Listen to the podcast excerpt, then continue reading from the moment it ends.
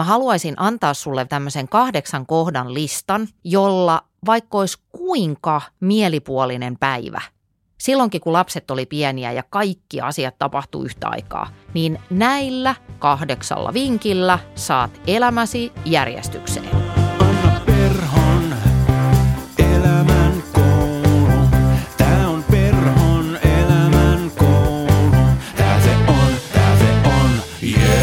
Anna tässä moi. Miten sulla on syksy alkanut? Käsi sydämellä. Onko järjestelmällistä, onko seesteistä, onko rauhallista? Vai onko ihan helvetinmoinen meno, niin kuin ainakin allekirjoittaneella? Mä vannoin keväällä, että tähän syksyyn minä laskeudun seesteisesti, harkitsevaisesti. Mulla on lukujärjestys, Mä noudatan kerrankin omia neuvoja. Antisäätäjä oppaan, tuon fiksun ajankäyttäjän oppaan, parhaita käytäntöjä. Ja paskan marjat, yhtään niin ei ole käynyt, vaan eh, heti järkyttävä inferno käynnissä, kun palasin duuniin. Eh, lähinnä sen takia, tai siis enimmäkseen sen takia, että todella monta todella isoa projektia, joista osa on aloitettu jo lähes kaksi vuotta sitten, eskaloituu tämmöiseen niin kuin 6-8 viikon jaksoon, jolloin koko maailma on saatava valmiiksi. No sitten kun mä oon muutenkin tämmöinen syntymäkaotikko, mun sisäinen maailma on aika kaoottinen, siellä on aina melko kovat bileet menossa, niin mulle paradoksaalisesti on ehkä vähän ylikorostuneenkin tärkeää se, että kotona vallitsee hyvä järjestys, esineet ovat paikoillaan ja sitten siellä täytyy olla tunnelma kohillaan. Eli tänään mä puhun sellaisesta varsin kiehtovasta aiheesta kuin kodin psykologiasta – Tämän termin mä oon pöllinyt Maaretta Tukiaiselta, jota mä haastattelen tässä ohjelmassa.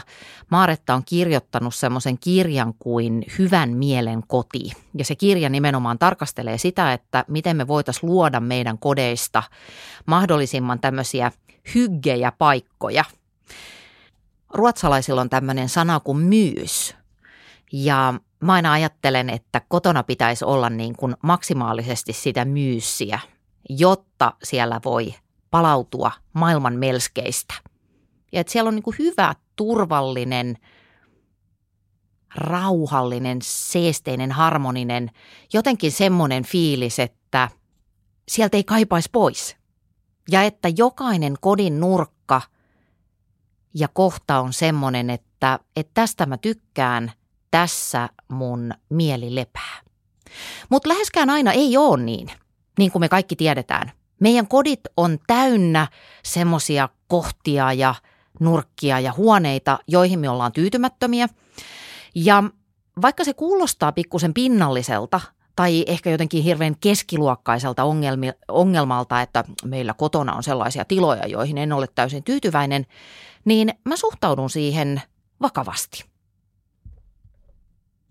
koska kodin nimenomaan pitäisi olla semmoinen rauhoitettu, jopa jollain tavalla terapeuttinen tai parantava paikka, missä saa levätä, eikä semmoinen alituisen syyllisyyden ja harmituksen täyttämä tila. Vaikka tunnelma tai se myys tai se hygge, ne on aika abstrakteja käsitteitä – niin mä tuun antamaan sulle tässä jaksossa erittäin käytännöllisiä harjoituksia ja työkaluja siihen, että miten sitä fenkkua, eli fengsuita, voisi siellä kotona narauttaa oikeaan asentoon. Yksi merkittävimpiä juttuja, minkä takia tästä aiheesta kannattaa kiinnostua, on myöskin se, että kun sä saat sinne kotiin järjestystä, niin se tuottaa sulle hallinnan ja kontrollin tunnetta myös suhteessa muuhun elämään. On nimittäin olemassa tämmöinen kuin rikkinäisen ikkunan teoria. Se tarkoittaa sitä, että jos jollain asuinalueella mm, joku vandaali rikkoo ikkunan ja sitä ei nopeasti korjata, niin sittenhän tapahtuu helposti sillä tavalla, että, että siitä samasta rakennuksesta, jostain vaikka hylätystä rakennuksesta, niin siitä kivitetään rikki muutkin ikkunat. Sitten seuraavaksi sinne tulee ehkä töhriät. Sitten siellä ruvetaan notkumaan sen rakennuksen ympärille. Sinne ehkä sytytetään laittomia nuotioita tai siellä alkaa tapahtua jotakin muuta ei-suotavaa. Ja tämä rikkinäisen ikkunan teoria lähtee semmoisesta ajatuksesta, että ympäristö tavallaan kommunikoi ihmisen kanssa ja kertoo, että mitä siellä voi tehdä ja mitä ei. Eli tämä rikottu ikkuna, jos se jätetään silleen, niin sehän on vähän signaali, että, että ei tällä ole niin väliä. Ihan sama. Ja se houkuttelee ihmisiä siihen, että munkaan ei tarvitse välittää. Tai mä voin käyttäytyä jopa aika ikävästi, koska mä teen siitä rikkoutuneesta ikkunasta semmoisen tulkinnan, että tässä yhteisössä tai tässä korttelissa on ok sikailla ja vaikkapa rikkoa ikkunoita. Tällä teorialla on kriminologinen tausta, tämä verso sieltä, mutta mä skaalaan tän nyt kotiin. Ja äh, tarkoitan sitä, että äh, esimerkiksi jos jätät aamulla sängyn petaamatta, niin se on ikään kuin semmoinen pieni tiketti, joka antaa luvan slarvata vähän muutenkin. Sänky on petaamatta, ehkä mä en viitsi järjestellä eteisen kenkiä, mä jätän ää, aamupalatarvikkeet siihen pöydälle – Mä jätän tiskit odottamaan sitä, kun mä tuun väsyneenä iltapäivällä töistä kotiin. Tämän tyyppistä. Eli tämän rikkinäisen ikkunan teorian mukaan viisainta olisi se, että jos jonkun voi fiksata heti niin kuin tyyliin alle minuuttiin, niin tee se. Ja se suurin palkinto, mikä siitä seuraa, ei ehkä niinkään ole siisti ja järjestyksessä oleva koti, vaan se, että se antaa sulle sitä kontrollin tunnetta. Ja se vapauttaa sut syyllisyydestä. Totta kai tässä on hirveästi eroja yksilöiden välillä. Mä en missään tapauksessa ole tässä nyt sanomassa, että jos sun koti on jotenkin sotkuinen, niin olet huono ihminen.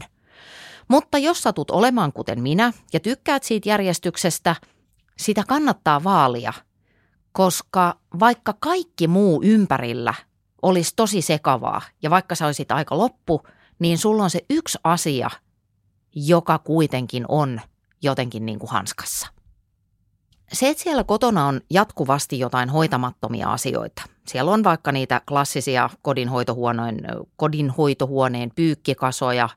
Siellä on rikkinäisiä lamppuja, sanon tämän, koska meillä on. Siellä on jotain fiksattavaa, joku repsottaa, niin joka kerta, eikö niin, kun sun silmä osuu niihin – niin sulle tulee vähän semmoinen huono omatunto. Tai on semmoinen, että voi vitsi, että toikin on hoitamatta. Ja sitä mä tarkoitan, kun mä sanon, että näihin kodin hoitamattomiin antimyys-kohtiin uppoutuu niin paljon energiaa. Edit Tieto tässä moi. Tilaa Annan uutiskirja osoitteesta annaperho.fi kautta uutiskirje. No, miten tämän kanssa voisi sitten pärjätä? Miten itse lähdetään taisteluun tätä rikkoutuneen ikkunan meininkiä vastaan? Niin siihen mä kaivoin erinomaiset neljä kysymystä yhdeltä mun ihan lempihahmolta, tämmöiseltä amerikkalaiselta kirjoittajalta ja ajattelijalta kuin Gretchen Rubinilta. Gretchen Rubin on entinen juristi joka halusi sitten tehdä elämässään kuitenkin jotain mielenkiintoisempaa kuin pyöritellä papereita. Ja hän kirjoitti tämmöisen kirjan tuossa ehkä jo kymmenisen vuotta sitten, jonka nimi oli The Happiness Project, onnellisuusprojekti.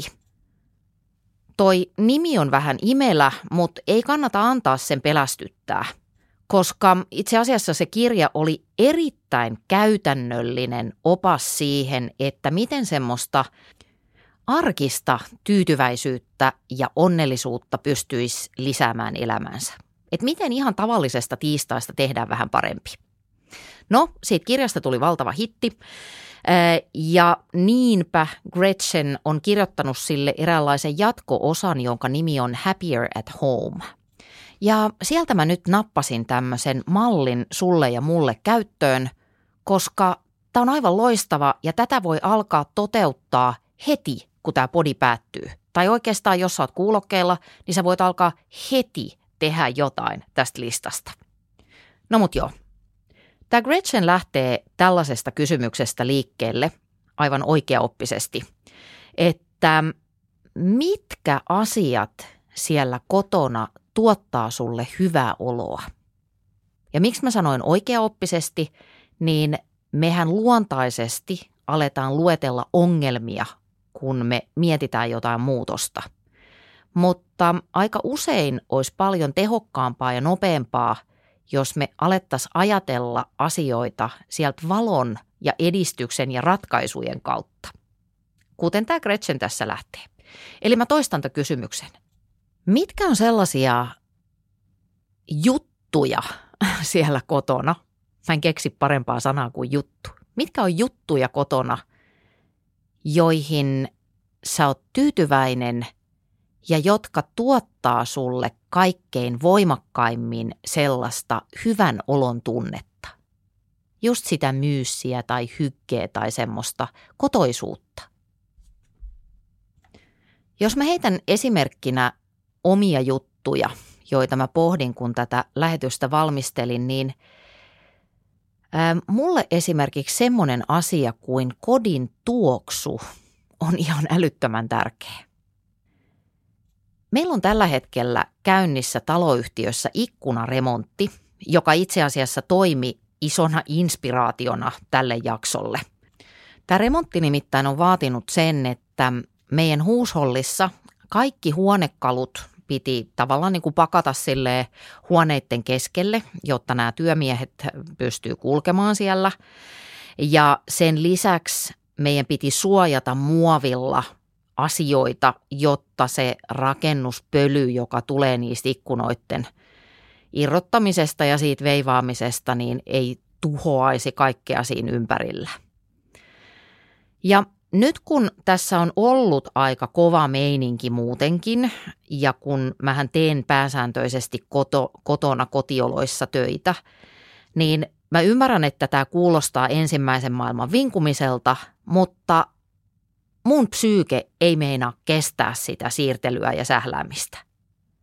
Ja mä luulen, että se johtuu nimenomaan siitä, että kun sisä, sisäisesti minulla ihmisenä ja sieluna – on aika semmoinen sekava meno tällä hetkellä, tai no ylipäätään elämässä, niin toi menee övereihin.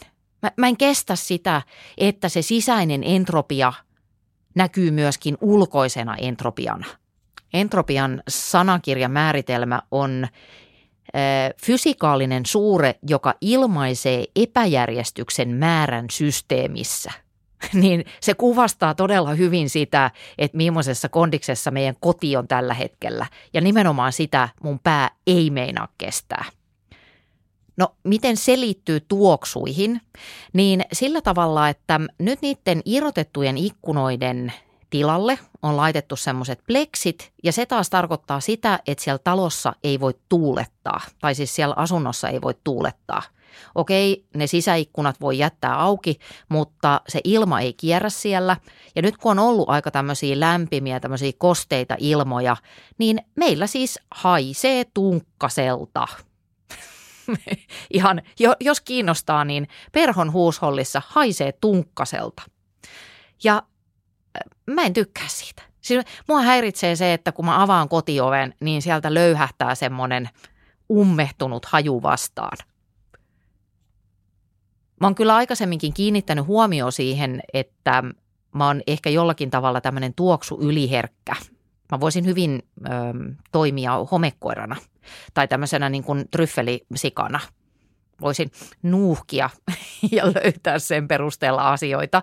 Eli se tuoksu on mulle jotenkin aisteissa ylikorostunut. Ja mä rakastan vaikkapa hyvälaatuisia ö, suitsukkeita, tuoksukynttilöitä, kaikkea tämmöistä – niin tämä on yksi semmoinen asia, joka mulle tuottaa semmoista niin kuin, ää, epämääräistä jotenkin epäviihtyvyyttä siellä kotona. Mutta palataan siihen kysymykseen, tai siis mä, mä rupesin itse juuri puhumaan näin ongelmakeskeisesti, koska se Gretchen Rubinin kysymys oli tämä. Mitkä asiat, millaiset asiat siellä kotona saavat sut ö, hyvälle tuulelle? Mikä siellä on mukavaa? Niin vastaan lyhyemmin. Hyvä tuoksu. Se, että on raikasta. Sitten mä tykkään siitä järjestyksestä. Mä, mua ei niin kuin häiritse pöly tai semmoinen niin kuin edes lika, mutta mä en kestä sitä, että asiat on epäjärjestyksessä. Ähm, mä tykkään, mä tykkään semmoisesta pehmeästä valaistuksesta. Äh, mä tykkään aika tummista väreistä ja mä tykkään siitä, että mä tiedän jokaisen kotona olevan tavaran – Tämä kuulostaa ehkä vähän hullulta ja mä en todellakaan ole mikään minimalisti, mutta mä pyrin säännöllisin väliajoin tyhjentämään kotia kaikesta turhasta tai turhaksi käyneestä. Et mulle tulee, ja tämäkin on varmasti jokin kontrollin tunteeseen liittyvä asia, niin mä tykkään siitä, että mä tiedän, että mitä missäkin on. Ja että siellä ei ole mitään ylimääräistä tukkimassa jotenkin sen kodin suonia – No minkä takia tämä kysymys on oleellinen? What makes you feel good when you are home? Niin se menee kirjaimellisesti siinä kirjassa. Happiness at home. Miksi tämä on tärkeää? No sen takia, että jos siellä kotona on alituiseen sille määrittelemättömästi vähän niin kuin huono fiilis, niin nämä on niitä indikaatioita, joihin sun kannattaa keskittyä. Että miten mä saisin lisää sitä, minkä mä koen tärkeäksi. Nyt tässä välissä täytyy toki sitten sanoa semmoinen aika itsestäänselvä juttu, että kyllähän sen kodin tunnelman lopullisesti luovat ne ihmiset, jotka siellä on. Ne kodin ihmissuhteet. On se sitten perhe tai asutko joidenkin, en mä tiedä, opiskelukavereidesi kanssa jossain solussa tai mikä se sun systeemi onkaan, mutta totta kai sen kodin – kodin varsinaisen henkisen ja sen kodin varsinaisen psykologisen ilmapiirin kivijalan muodostaa ne ihmissuhteet. Mutta mä en tällä kertaa tässä jaksossa, mä en nyt mene siihen osastoon, vaan mä puhun nimenomaan näistä kodin enemmänkin tämmöisistä niin kuin fyysisistä ulottuvuuksista. Mä usein kyllä ajattelen, kun mä tuun kotiin – ja on, on niin kuin semmoinen fiilis, että huh huh, kun sen kotioven saa selän takana kiinni. Niin mä usein siinä hetkessä mietin, että, että kuinka kurjaa olisi, jos siellä kotona on jotain tosi vaikeaa tai jopa pelottavaa vastassa. No, tästä päästäänkin sitten seuraavaan kysymykseen, joka sitten on se ongelmakysymys. Eli tämän Gretchenin seuraava kysymys on se, että, että mistä sulle tulee kotona huono fiilis? Ja tämä on tietysti myöskin ihan yhtä lailla tutkimisen arvoinen seikka. Mulle tulee mieleen yksi mun asiakas, jolle tämmöinen mm, huonoa, huonoa fiilistä alituiseen tuottanut asia oli aika klassinen, eli autotalli autotalli, jonne oli survottu vuosien ajan kaikki se, mitä voi joskus myöhemmin tarvita sillä seurauksella, että se oli aivan lattiasta kattoon täynnä se autotalli. Sieltä ei löytänyt mitään, sinne ei lopulta enää voinut edes mennä, koska sitä ovea hädin tuskin sai auki ja se masensi ja se syyllisti. Joka kerran, kun hän ajoi pihaan ja tajusi, että autoa ei voi laittaa autotalliin, niin hän muisti sen, että toikin tarttisi tehdä.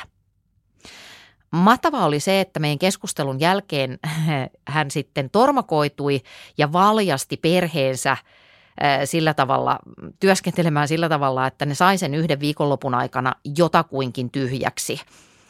Ja, ja se kyllä selvisi siitä, mutta se oli vaan mun mielestä niin valtava hyvä esimerkki siitä, että miten nämä pimeät kohdat siellä kotona voi häiritä meitä tosiaan niin kuin päivittäin.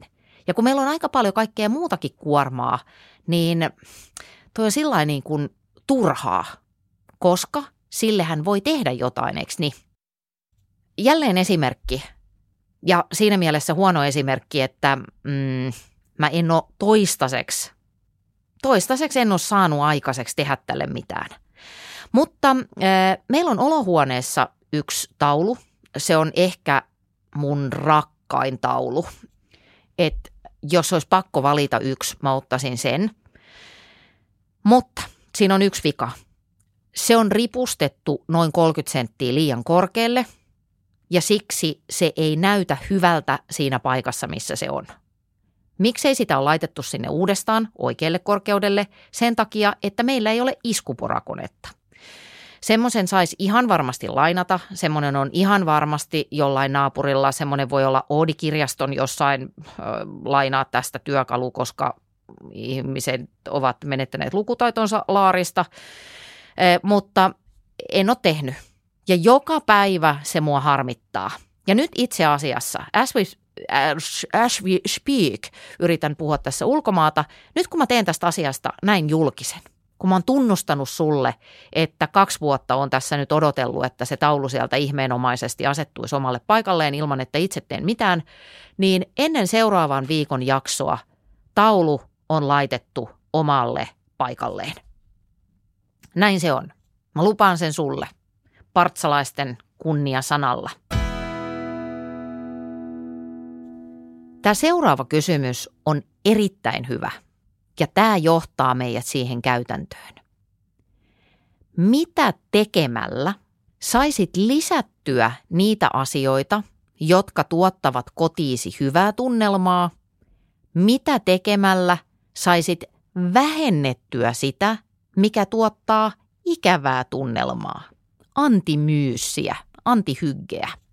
Ja aikanaan kun tämän kirjan hankin ja luin, niin mä tein semmoisen itse asiassa aika pitkän listan. Mä veikkaisin, että siinä oli ehkä noin 40 juttua, jotka mä kirjoitin ylös. Että nämä asiat tulisi fiksata, jotta viihtyisin kotona paremmin joista täysin randomisti nyt ekana tulee mieleen se, että eteisen matto pitää viedä pesulaan, koska siinä on pikkuhaukun oksennusläikkä mitä en ole saanut käsipelillä lähtemään. Tämä oli yksi niistä niin kuin noin 40 asiasta, jotka siinä mun listassa oli.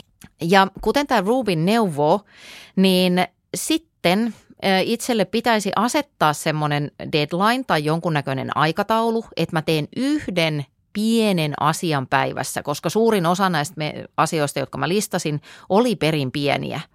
Niin mihin mennessä – mä saan tämän listan tyhjättyä, jolloin tämä kohta yksi, asiat, jotka tuottaa hyvää fiilistä kotiin, niin sitä on, jos ei nyt ihan maksimoitu, niin optimoitu aika paljon. On tehty paljon juttuja, paljon pieniä juttuja sen eteen – Tämä johti itse asiassa tämä mun lista jopa niin pitkälle, että meillä tapetoitiin uudestaan kaksi huonetta, koska ne oli häirinnyt mua myöskin pitkän aikaa, että ne ei ole oikeanlaiset, mutta asioiden ei tarvitse olla niin kuin näin isoja ja vaikeita, vaan monta kertaa sehän on vaan – jotenkin semmoinen juttu, että, että on joku epämääräinen just pyykkikasa tai näitä vaatteita en käytä tai tässä on joku paperipino, mikä pitäisi käydä läpi jne, noi pitäisi viedä kierrätykseen, niin tekemällä lista näistä asioista ja toteuttamalla yhden asian siitä päivässä, niin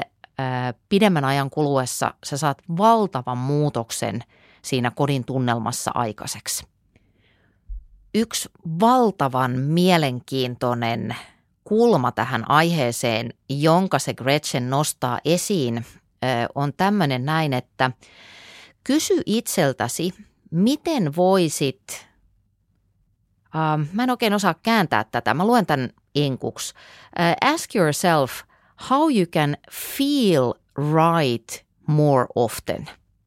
Miten sä pystyisit luomaan sellaisia tiloja tai tilanteita sinne kotiin, että sä tuntisit useammin olevasi oikeiden asioiden äärellä.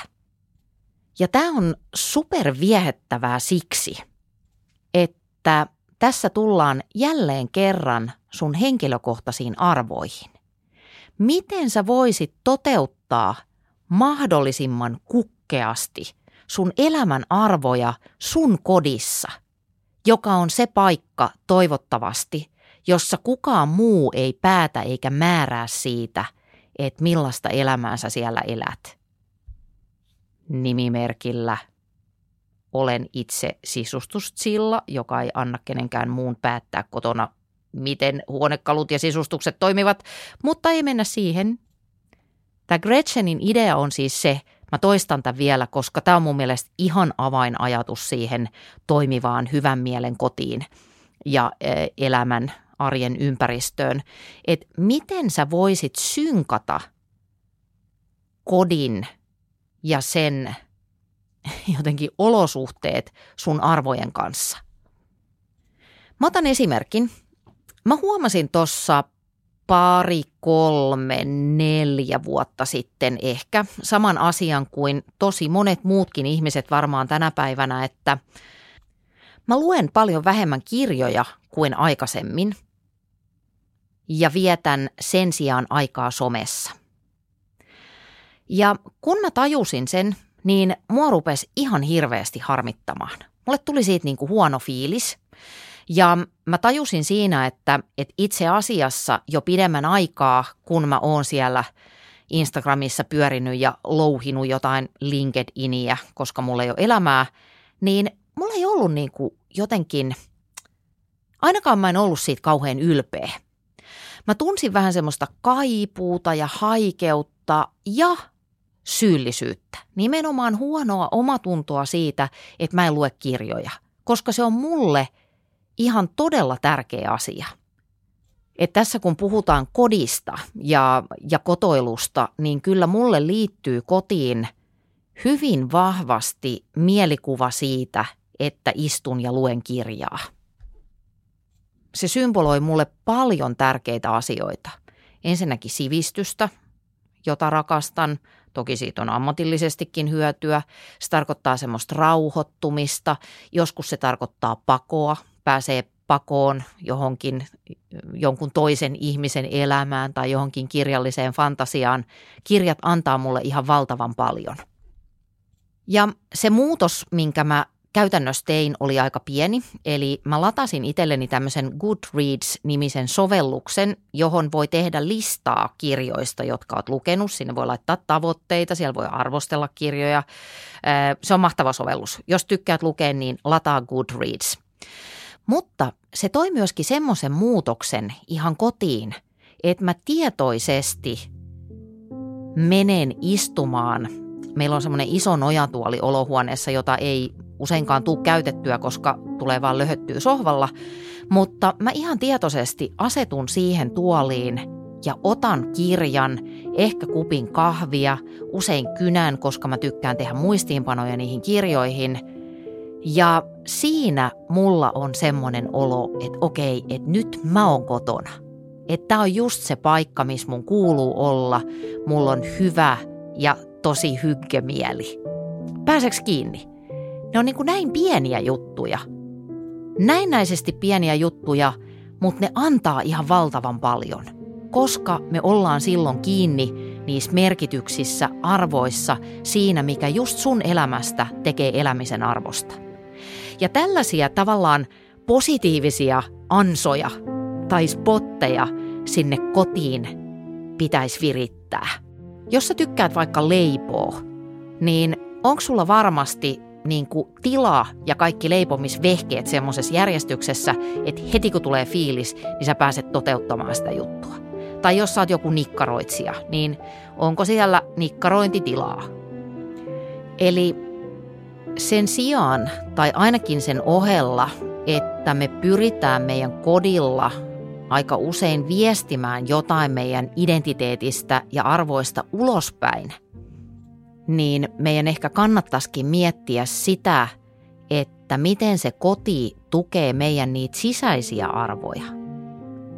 Mikä on se meidän sielun lifestyle, jota sen ympäristön tulisi jotenkin kuvastaa?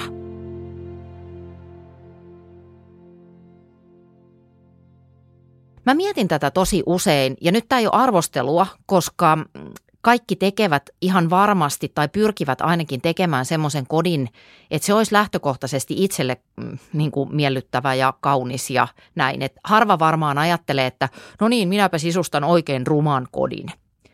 Mutta silloin tällöin mä mietin, kun mä luen todella paljon sisustuslehtiä, mä nautin siitä, niin mietin, että ne kodit näyttää usein häkellyttävän samanlaisilta. Ja mulle tulee itselle sitten vähän niin kuin sellainen kolkkofiilis. Toki usein, kun kuvataan koteja, ne on vasta remontoitu, ne on just sisustettu, eli niissä välttämättä ei ole vielä ehtinyt niin kuin kehittyä sitä kodin tuntua, joka tulee vuosien varrella semmoisesta patinasta ja ehkä jonkunnäköisestä just sotkusta ja, ja kuluneisuudesta, mutta siinä mä usein mietin, että, että onko tämä koti, joka kuvastaa sen asukkaan sisintä, vai onko tässä menty ennemminkin jonkun semmoisen ihmeellisen niin kuin standardin mukaan, että tältä näyttää kunnon ihmisen koti. Mä juttelen tästä kohta Maaretta Tukiaisen kanssa, hänellä oli siihen mielenkiintoisia pointteja, mutta nimimerkillä kysyn vaan. Eli jos tuntuu, että siellä omassa himassa on vähän jotenkin epämukava olo, niin mä pohtisin myöskin tosi konkreettisesti sitä, että, että millaisen kodin mä oon aina halunnut. Millaisesta kodista mä oon aina haaveillut. Mitä siellä mun unelmien kodissa olisi? Ja mä rohkenen väittää, että aika harvoin mitkään kalliit tavarat tai sisustusesineet tai vastaavat ei olekaan vastauksia siihen, mitä me haetaan, vaan se saattaa olla jotain paljon hienovaraisempaa, jotain paljon enemmän aisteja, muitakin kuin näköaistia ruokkivampaa viritystä, mitä se koti kaipaa. Editti Eetu tässä taas moi. Lähetä palautetta osoitteeseen info at annaperho.fi tai WhatsAppissa 050 549 5094 mieluiten ääniviestillä. Kerro, jos viestiäsi ei saa käyttää osana ohjelmaa. Viestit luetaan anonyymisti tai pelkällä etunimellä. Sillä Gretchenillä on sellainenkin käytännön vinkki, että hän kehottaa laittamaan esille sen, mikä tuottaa hyvää mieltä. Ja hän käyttää esimerkkinä omassa kodissaan, että se kehystytti niiden perhevalokuvia ja laittoi niitä paikkoihin, jossa hänen katseensa osuu niihin vähän väliä. Ja se oli musta tosi hyvä esimerkki. Mä luulen, että semmoista ei nyt ihan hirveästi enää ole, mutta silloin kun minä olin nuori, eli silloin liitukaudella, niin silloin esimerkiksi oli olemassa tämmöinen konsepti kuin pyhä astiasto. Eli oli joku semmoinen vähän parempi porsliini, mitä ei käytetty juuri koskaan. Ehkä silloin, jos tuli jotain arvovieraita, mutta muuten niitä esineitä pidettiin niin kuin jotenkin jemmassa. Ja se on mun mielestä ihan hölmöä. Että jos sä omistat jotain kaunista, jotain, minkä sä oot hankkinut sen takia, että se on niin, niin ihana juttu, niin miksi et sä käyttäisi sitä ja miksi et sä näyttäisi sitä ihan vaan niin kuin itselleskin. Niin pidän erittäin paljon tosta neuvosta. Jos pysähdytään vähäksi aikaa näihin tavaroihin, mikä on mun mielestä jostain syystä valtavan mielenkiintoinen aihe maailma myöskin.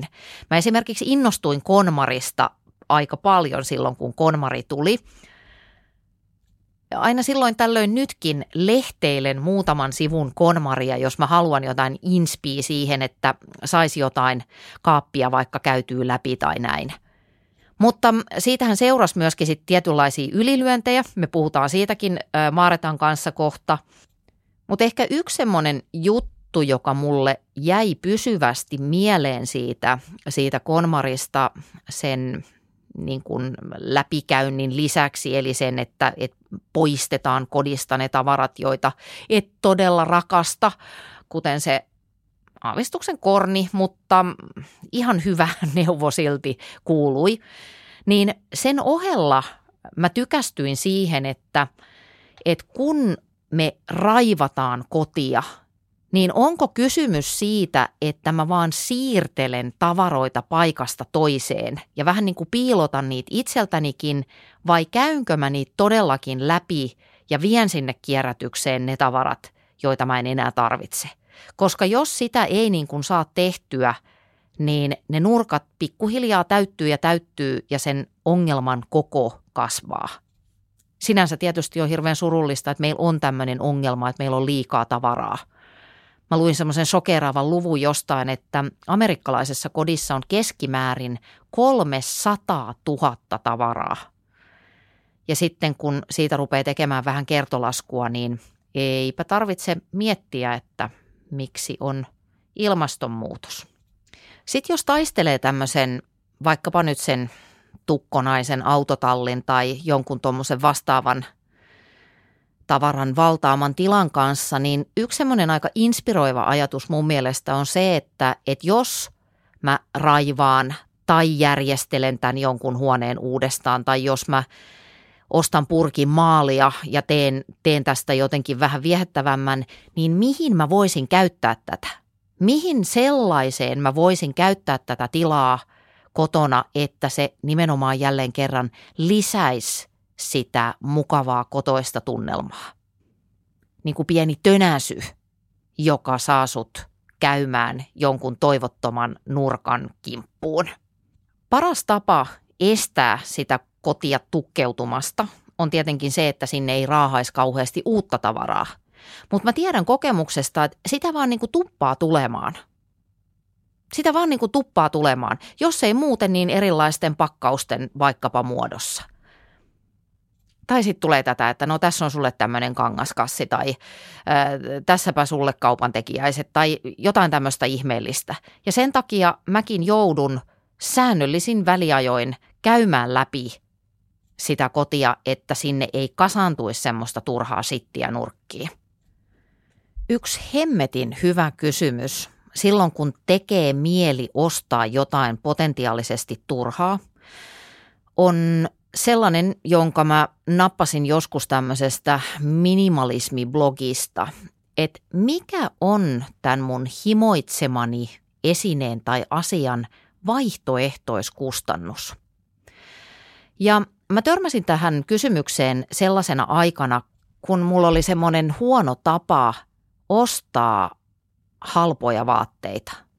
Tämmöistä niin kuin perjantai-pusero-meininkiä, mikä nyt hävettää ja olen kyllä päässyt siitä itse asiassa aika hyvin eroon. Et harkitsen todella paljon vaateostoksia.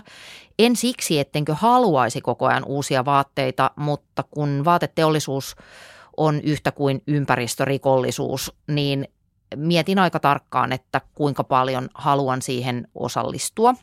No mutta joka tapauksessa silloin en ollut vielä valaistunut Jeesus, vaan ostelin vaatteita huolimattomasti, ei huolettomasti, huo, huoli. Ostin vaatteita, sain juuri viestin korvanappiini. No sitten kävi niin, että mä sain aika kovat veromätkyt ja jouduin miettimään henkilökohtaista talouttani hieman uusiksi, jotta sain niitä mätkyjä maksettua. Ja silloin sitten lueskelin tätä minimalismi-blogia, The Minimalism pyörii edelleen. Ja siellä oli tämä valtavan hyvä kysymys, että jos mä nyt ostan tämän jonkun asian, niin kuinka paljon duunia mun pitää tehdä ennen kuin tämä on maksettu. Ja se oli kyllä mulle iso wake up call. Mä tajusin, että kun mä ostan tavaraa, vaikka nyt niitä vaatteita, niin mä periaatteessa, tai ei mitään periaatteessa, vaan käytännössä myyn omaa ainutkertaista aikaani. Et sen sijaan, että mä nyt sitten vaikka istuisin siellä nojatuolissa ja lukisin sitä jumaloimaani kirjaa, niin joudun tekemään vielä tunnin töitä saadakseni tämän jonkun jutun maksettua – mutta jos se tuntuu vörtiltä, jos on semmoinen tunne, että okei, öö, tämä on vaikkapa vaate tai joku tavara, jota mä käytän vielä viiden vuoden päästä, mä käytän tätä kymmenen vuoden päästä, haluan tätä todella kovasti senkin jälkeen, kun olen nukkunut yön yli, niin sitten mä teen sen aktiivisen valinnan, että nyt mä investoin näitä ainutkertaisia elämäni minuutteja siihen, että saan nämä mustat nilkkurit. Ja sitten on semmoinenkin hyvä kysymys, että, että hankinko mä jotakin sinne kotiin tai vaikka sisustanko sitä kotia eh, sen takia, että mä yritän tehdä vaikutuksen muihin ihmisiin vai teenkö mä tämän sen takia, että tämä tuottaa mulle itselle sitä hyggeä. No hei, mä otan kohta maaretan tuohon langan päähän, mutta sitä ennen mä haluaisin antaa sulle vielä tämmöisen kahdeksan kohdan listan, jolla vaikka olisi kuinka mielipuolinen päivä, silloinkin kun lapset oli pieniä ja kaikki asiat tapahtuu yhtä aikaa, niin vaikka olisi kuin crazy meno, niin näillä kahdeksalla vinkillä iltapäivälehtien tapaan saat elämäsi järjestykseen. Petaa sänky ja siivoo tiskipöytä. Avaa ikkunat. Vaikka olisi kuin kylmä, niin pidä niitä kolme minuuttia auki. Sille tulee raikas ilma. Sytytä kynttilä. Käy läpi yksi kasa. Vaikka se, joka on ollut kolme viikkoa siinä keittiön työtason nurkalla ja joka ärsyttää sua ja vähän pelottaakin, että mitäs laskuja sieltä taas löytyykään, niin käy se läpi. Ota neljä muovikassia ja täytä ne kierrätyskamalla. Eli laitat sinne metallit, lasit, paperit, muovit, mitä laitatkin riippuen teidän taloyhtiön tai kotisi kierrätysjärjestelmästä. Pointtina se, että kerää roskat ja vie ne roskikseen. Sitten on vähän next level juttu. Mä ymmärrän, että tämä on vähän hevi, mutta vaihda lakanat. Viimeisenä ota suihkepullo – jos ei sulla ole mitään pesuainetta, niin laitat tuommoiseen tavalliseen muovisuihkupulloon vähän fairia, sit otat rätin toiseen käteen ja pyyhit kylppärin tason, vessanpöntön, tiskipöydän ja ruokapöydän ja sit laitat ikkunat kiinni ja fiilistele miltä tuntuu. Ehkä tähän voisi tehdä semmoisen muutoksen tähän järjestykseen, että sytytä se kynttilä viimeiseksi. Mutta oikeasti. Ja sitten ehkä vielä – bonusvinkki, laita sinne taustalle tulemaan jotain sellaista musaa, mistä sä erityisen paljon pidät. Niin mä takaan, että sun mieliala on kohottunut noin 130 prosenttia verrattuna siihen kohtaan, kuin mistä aloitit. Ja tähän menee siis 15 minuuttia.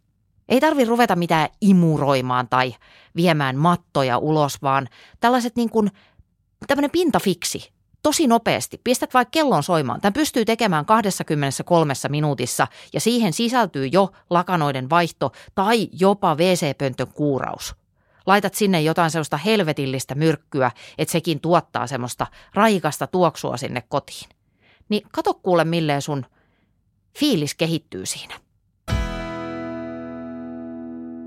Joo, mä mä rauhoitun. Mä tein tästä samalla semmoisen mielikuvaharjoituksen. Mä haluaisin mennä kotiin ja tehdä kaiken tämän. Ja teenkin. Mutta nyt siis seuraavaksi mulla on haastateltavana hyvän mielen kodin syvä asiantuntija Maaretta Tukiainen. Maaretta on valmentaja, hän on keramiikkataiteilija ja paljon kaikkea muutakin. Ja sitten hän on sisustusarkkitehti – joka kertoo nyt meille, että millä tavalla me voitaisiin varmistua siitä, että kotona on mahdollisimman paljon hyggeä ja hyvää mieltä. Maaretta Tukiainen, sä oot kirjoittanut kirjan Hyvän mielen koti. Niin mennään heti kirjan ytimeen ja kerro meille, että millaisista käytännön asioista se hyvän mielen koti syntyy? Hmm.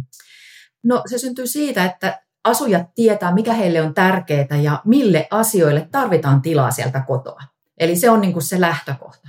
Mutta sitten totta kai siihen liittyy myös se tunnelma, että mikä on se feng shui-fiilis, miksi sitä nyt sitten kukakin kutsuu, että se olisi sellainen, että se on just asujille heille niin kuin hyvä. Ja sehän ei ole mikään ihan helppo asia tunnistaa, että mistä se muodostuu, mutta ehkä me puhutaan siitä kohta.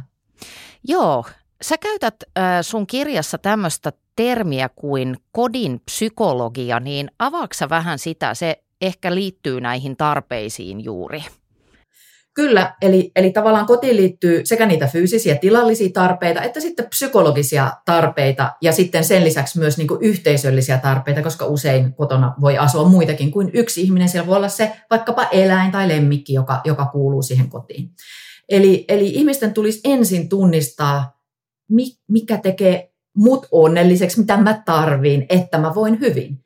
Ja sitä niin kuin, se ei ole niin kuin ehkä sille että tulisi ekana mieleen, että kun ostan kodin tai, tai, tai ryhdyn laittamaan, remontoimaan kotia, että et, et mitä mä tarvitsen, vaan usein meitä saattaa alkaa ohjaamaan semmoiset ikään kuin kuvitelmat tai ideaalit siitä, että hei, että kotona pitää olla esimerkiksi keittiö, olohuone ja sitten makuuhuone.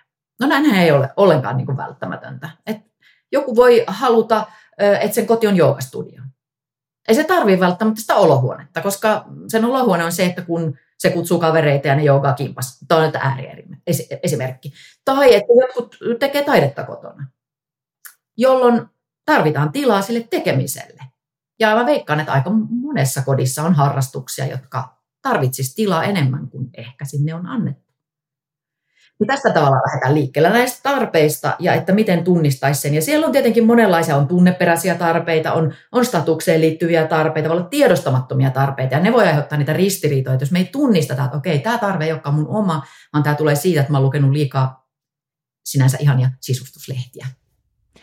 Eli jos mä tulkitsen sua oikein, niin äh, sun ajatus on se, että että itse asiassa se kodin sisustaminen tai rakentaminen niin lähtiskin siitä, että me tutkitaan omia arvoja ja sitä, että mikä juuri minut tekee tyytyväiseksi ja vasta sitten ruvetaan miettimään, että mihin laitetaan huonekaluja ja mihin laitetaan huolettomasti se torkkupeitto lojumaan niin, että se näyttää täydelliseltä. Juuri niin. Sä olet ymmärtänyt asian ytimen. Mahtavaa. Ähm, mitä muita keinoja sulla olisi siihen, että miten vois analysoida sitä omaa kotiaan, koska mä oon ainakin itse muutamia kertoja tunnistanut mun asunnoissa tai kodeissa sellaista epämääräistä epämukavuuden tunnetta, jota mä en ole ihan heti pystynyt pointtaamaan, että mistä se johtuu aika hyvin on pystynyt niitä ongelmia sitten ratkomaan, mutta mitkä olisi sun vinkit, että jos kuuntelija nyt ajattelee, että mulla on aina vähän tämmöinen olo, että mulla vähän nousee niin kuin hartiat korviin tietyssä tilassa vaikka meillä kotona, niin mitä kannattaa tehdä? Mm. No pitäisi tutkia sitä tilaa vähän tarkemmin ja niitä komponentteja, eli niitä elementtejä, sitä sisustusta, että mistä se muodostuu. Ja hirveän useinhan niin kun se on jokin ulkoinen ärsyke, joka nyt sun systeemi varoittaa sua, se sun sun oma niin kuin, tunnelma elimesi, että, että aistien varassa sä pystyt havaitsemaan, että okei, onko täällä vaikka paha haju? Onko täällä huono ilma? Että täällä ei ilma vaihdu? Onko täällä niin kuin, vaan kovia, kovia materiaaleja? Kaikuuko täällä? Se on esimerkiksi hyvin tyypillinen, joissain kahviloissa voi olla, että ne kaikuu niin paljon, että sulle tulee heti ahdistava olo, vaikka sä et ehkä tajua, että se johtuu siitä, että se akustiikka ei toimi. Tai sitten, että jos se on hirveän monotoninen se tila, että se on tavallaan ikään kuin juuri sisustuskaupasta ostettu ja kaikki kiiltää ja on niin kuin, että sieltä ei löydy mitään rosoa tai sitä elämän jälkeä, niin se voi tuntua ikään kuin vieraalta, että se ei ole, se ei ole niin inhimillinen. Ja se, se voi herättää ahdistusta, varsinkin jos on semmoinen, että ei ole ihan tämmöinen järjestyksen ylin ystävä, vaan tykkäisi, että asiat olisi vähän niin kuin orgaanisempia, niin se voi tuntua niin kuin viera, vieraannuttavalta. Eli tällaisia asioita kannattaa siis lähteä tutkimaan ihan ensimmäiseksi ja, ja huomata, että ei vitsi, mä oon aina inhonnut tätä mattoa. Miksi se on täällä? Että vaikka mä perinkin sen siltä ja siltä tädiltä, niin onko mun pakko pitää sitä täällä? Joo. Eli aika aistin varaista toimintaa on se kodin analysointi. Kyllä, ja siis kaikkien aistien. Et hirveän usein me ajatellaan vain sitä näköaistia, mutta ihminenhän on kokonaisuus. Meillä on valtavasti niin kuin, hajuaistia ja sen yhteys vaikka muistoihin ja hyvinvointiin. Se on ihan tutkittu juttu. Sitten meillä on niin tämä kuuloaisti, eli voi olla, että se koti on todellakin meluisa tai että siellä on koko ajan joku hässäkkä päällä tai esimerkiksi että et viihdekeskus pauhaa ja jyllää. Et, et, et ehkä mä kaipaankin hiljaisuutta ja rauhaa. Että et tällaisia asioita.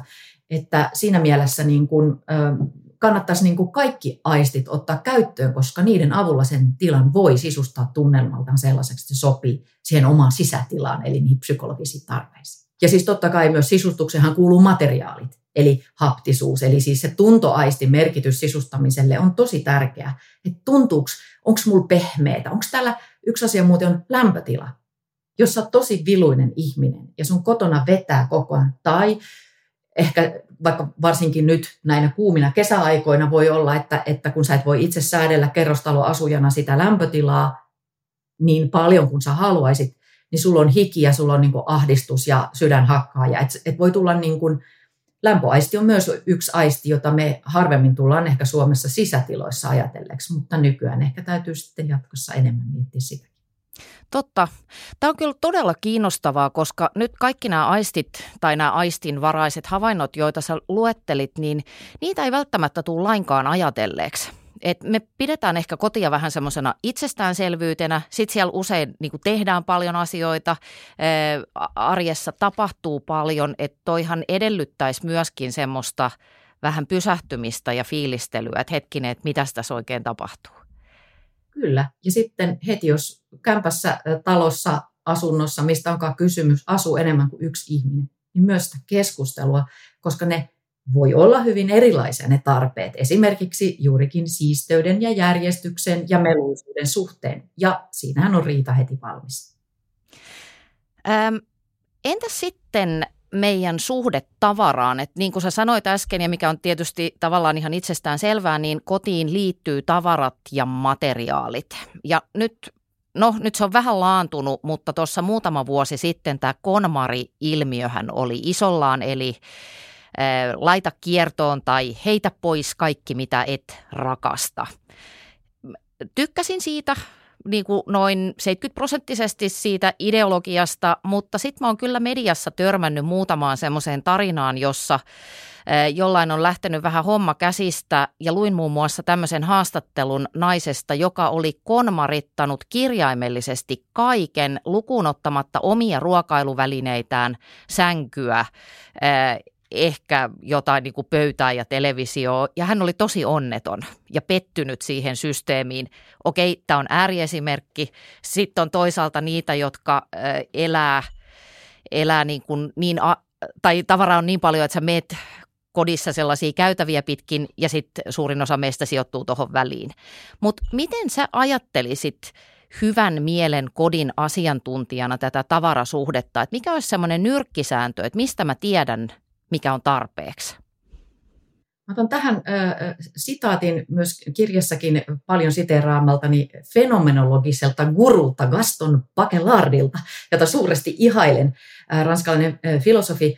Äh, ja hän on sanonut näin, että, että äh, esineet ei ainoastaan ota paikkansa järjestyksessä, vaan ne luovat yhteyden, joka on järjestystä. No mitä tämä nyt voisi tarkoittaa? Yhteys, joka on järjestystä. Mä ajattelen niin, että jos mulla on vaikka isoäidiltä perimäni rakas esine, vanha kirjoituskone, niin kuin mulla on Remington, niin tota, se yhteys, mikä sen esineen kautta mulle syntyy, on mun juuret. Ja se on itse asiassa, mun isoäiti on saanut mun isoisältä, joka on kuollut jo kauan ennen mun syntymää. Mä en koskaan tavannut häntä. Ja hänestä piti tulla kirjailija. Mutta hän kuoli, eikä hänestä tullut mutta ehti sentään siittää äitini. Kiitos hänelle siitä.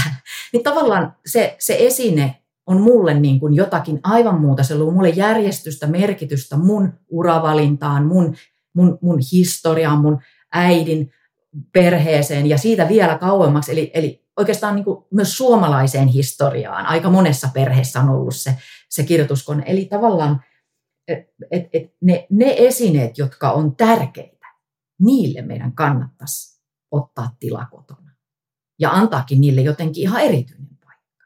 Ja rakentaa sitä muuta sitten näiden tärkeiden asioiden ikään kuin ympärille. Että niillä olisi hyvä olla siinä, siinä jossain fokuspaikassa tai mikä se onkaan. Että, että, niin kuin, että sitä kautta voisi niin kuin lähteä tutkimaan, että onko tämä mulle, minkä, minkä yhteyden tämä minulle luo tai sitä kautta syntyvän merkityksen. Eli, eli kyllä se konmari-idea on hyvä, että tuoko tämä iloa, tämä esine, mutta ehkä mä kysyisin vielä tarkemmin, tuoko tämä merkitystä? Joo, mun elämääni. Ja jos se ei tuo merkitystä, niin ehkä sen sitten voi konmarittaa. Mutta mä ymmärrän, että toi voi mennä överiksi, ja silloin ehkä on kysymys muista asioista kuin siitä kodin järjestämisestä. Voi olla kontrolli ongelmaa, halua järjestää omaa kaoottista sisätilaa, omaa niin kuin elämää. Voi olla, että ei pysty joihinkin asioihin vaikuttamaan, joihin haluaisi ja pitäisi vaikuttaa, että voisi hyvin, mutta pyrkiikin tällä tavalla kontrolloidusti sitä kotitilaa järjestämällä niin kuin saamaan oman elämänsä haltuun. Eikä siinä sinänsä mitään. Sehän on, jos se sillä tavalla onnistuu, niin sehän on hy- ei tarvita mielenterveyspalveluita, mutta saatetaan tarvita niitäkin. Joo, mä on sun kanssa samoilla linjoilla ja ajattelen, että tämä vanha sanonta, että näytä kotisi, niin kerron kuka olet, niin mä ajattelen myöskin niin, että näytä kotisi ja mä kerron, miten sul menee. Joo, että se, se jotenkin niin kuin peilaa sitä meidän sisintä, se meidän ympäristö. Mä oon itse kaotikko ja siksi mä oon välillä niin kuin jopa neuroottisen tarkka kotona siitä, että tietyt asiat pitää olla järjestyksessä, koska muuten nimenomaan se sisäinen – lähtee käsistä tai tuntuu, että ryöpsähtää.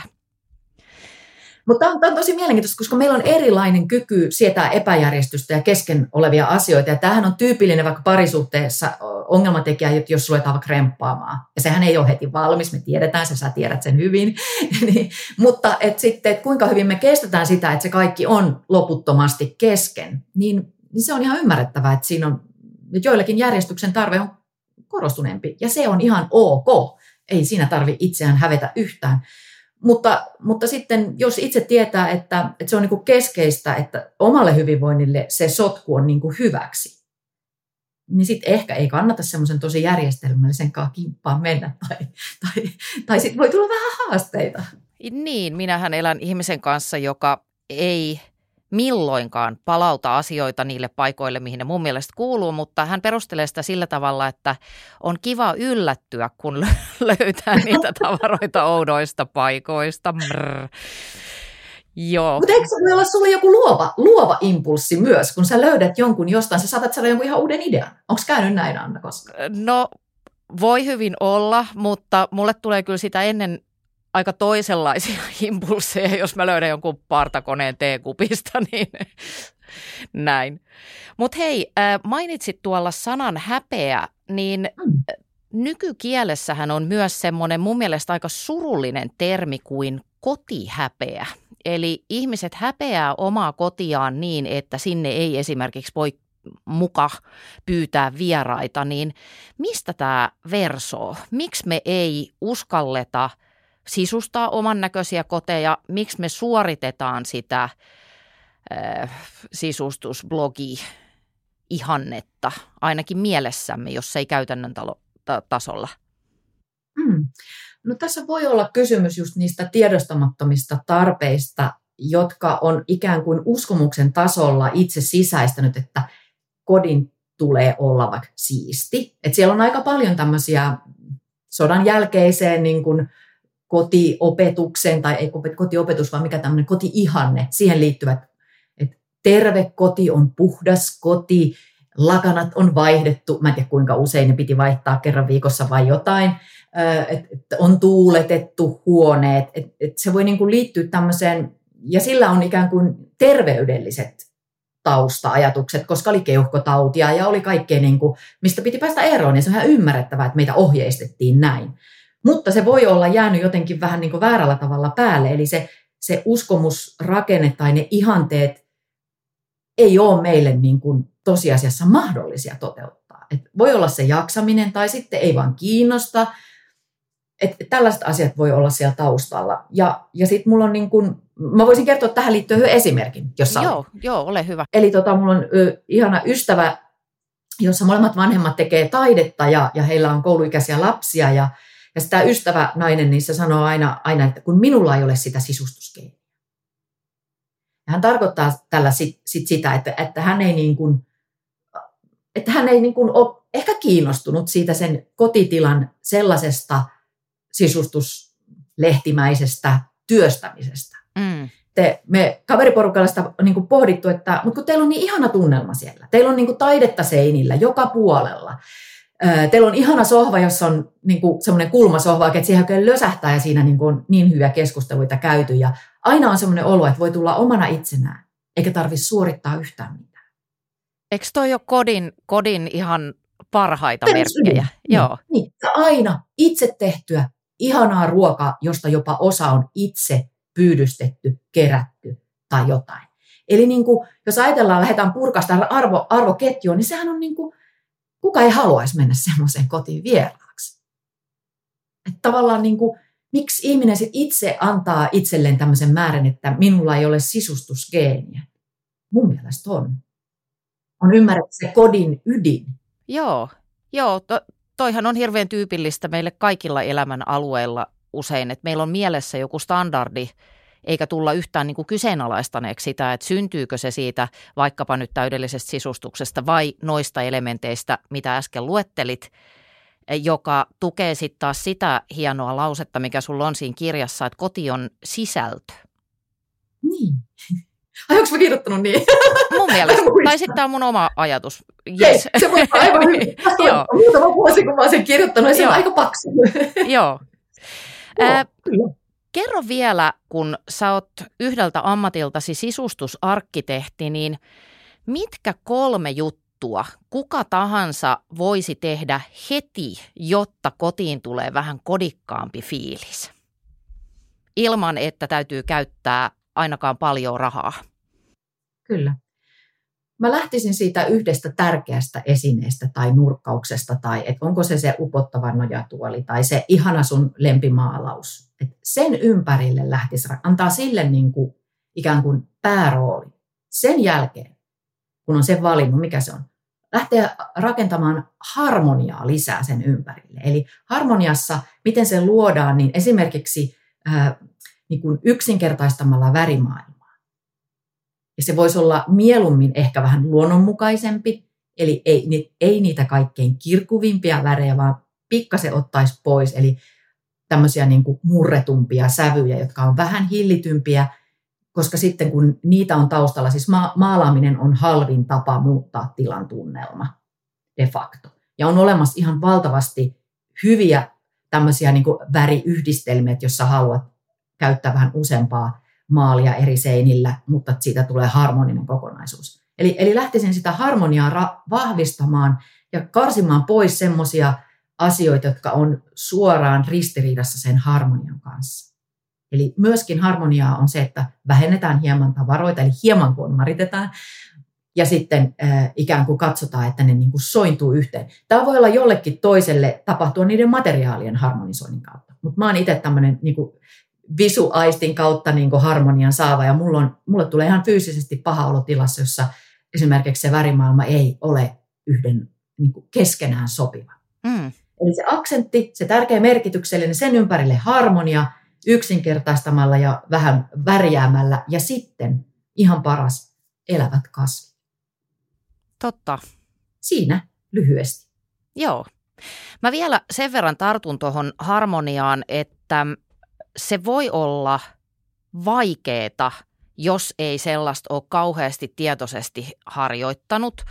Ja semmoinen, mikä mua on auttanut nyt, kun ö, meillä on se, se iankaikkisuustalo, jota olen sisustanut, niin mä oon vaan kerännyt paljon kuvia ja sitten mä oon yrittänyt niitä kuvia analysoida, että mikä tässä on sellaista, mikä puhuttelee mua ja sitten löytänyt sieltä ehkä just ton tyyppisiä asioita, mitä sanoit, että, että vaikka skaalataan niitä värejä, että sulla voi olla vaikka nyt vihreitä, mutta monessa eri sävyssä ja sitten ne silti menee niin kuin samaan.